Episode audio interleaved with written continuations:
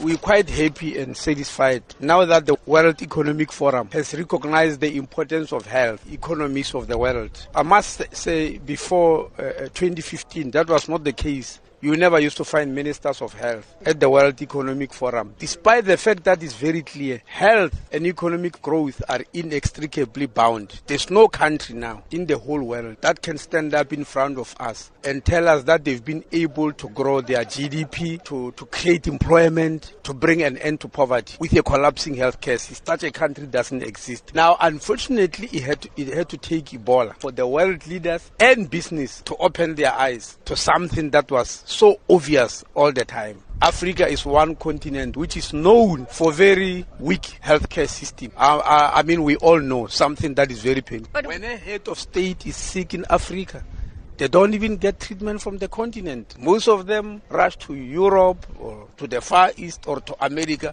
to get treatment, which means they are saying our healthcare system do not have a capacity to take care of us. And we are the only continent, by the way, where such a thing is happening and it must stop. Why is that? We know that the healthcare system is not on par with the rest of the world. Why is it that case? I mean, after so many years of democracy, shouldn't our healthcare systems be better equipped to deal with the crises that we, we encounter, AIDS, malaria, for example? Well, in South Africa, we know it's mostly inequality. There's a lot of money in healthcare in South Africa but there's gross inequality. So let me answer for South Africa first. You are aware that 4.4% of the gross domestic product in South Africa is spent only on 16% of the population. The remaining 84% of the population for their health care have to spend 4.1% of the gross domestic product. That gross inequality is unacceptable. It needs change. And our way of going to change it is through universal health coverage, what we call NHI.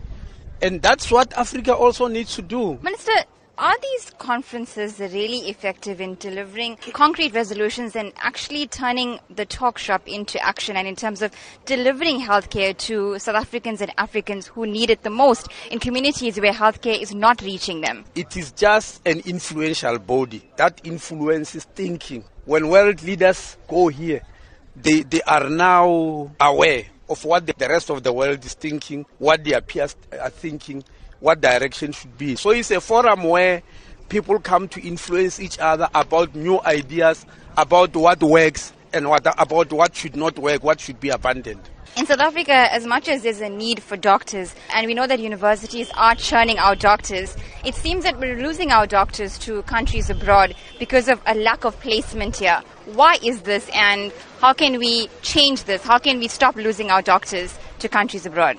The shortage is global is global. Africa is short of 50%. The whole Africa is short of 50% of the doctors it needs. The whole world is short of about 2% of all the doctors it needs. So it means Africa actually has been a, de- declared a, a, crisis region in terms of human resources for, for health.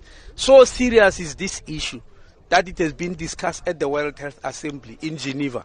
The World Health Assembly is a forum under the World Health Organization where all ministers of health and, and important health stakeholders, opinion makers meet. When doctors move, they don't move for the reasons that you are saying. Doctors move from poorer countries to richer countries because in richer countries there are better resources, they are better served, there are better salaries. It's happening all over. For instance, while you're complaining about doctors moving from here to Canada, if you meet the Minister of Health in Canada, she will tell you her doctors are moving to the United States. By the way, this is not theory.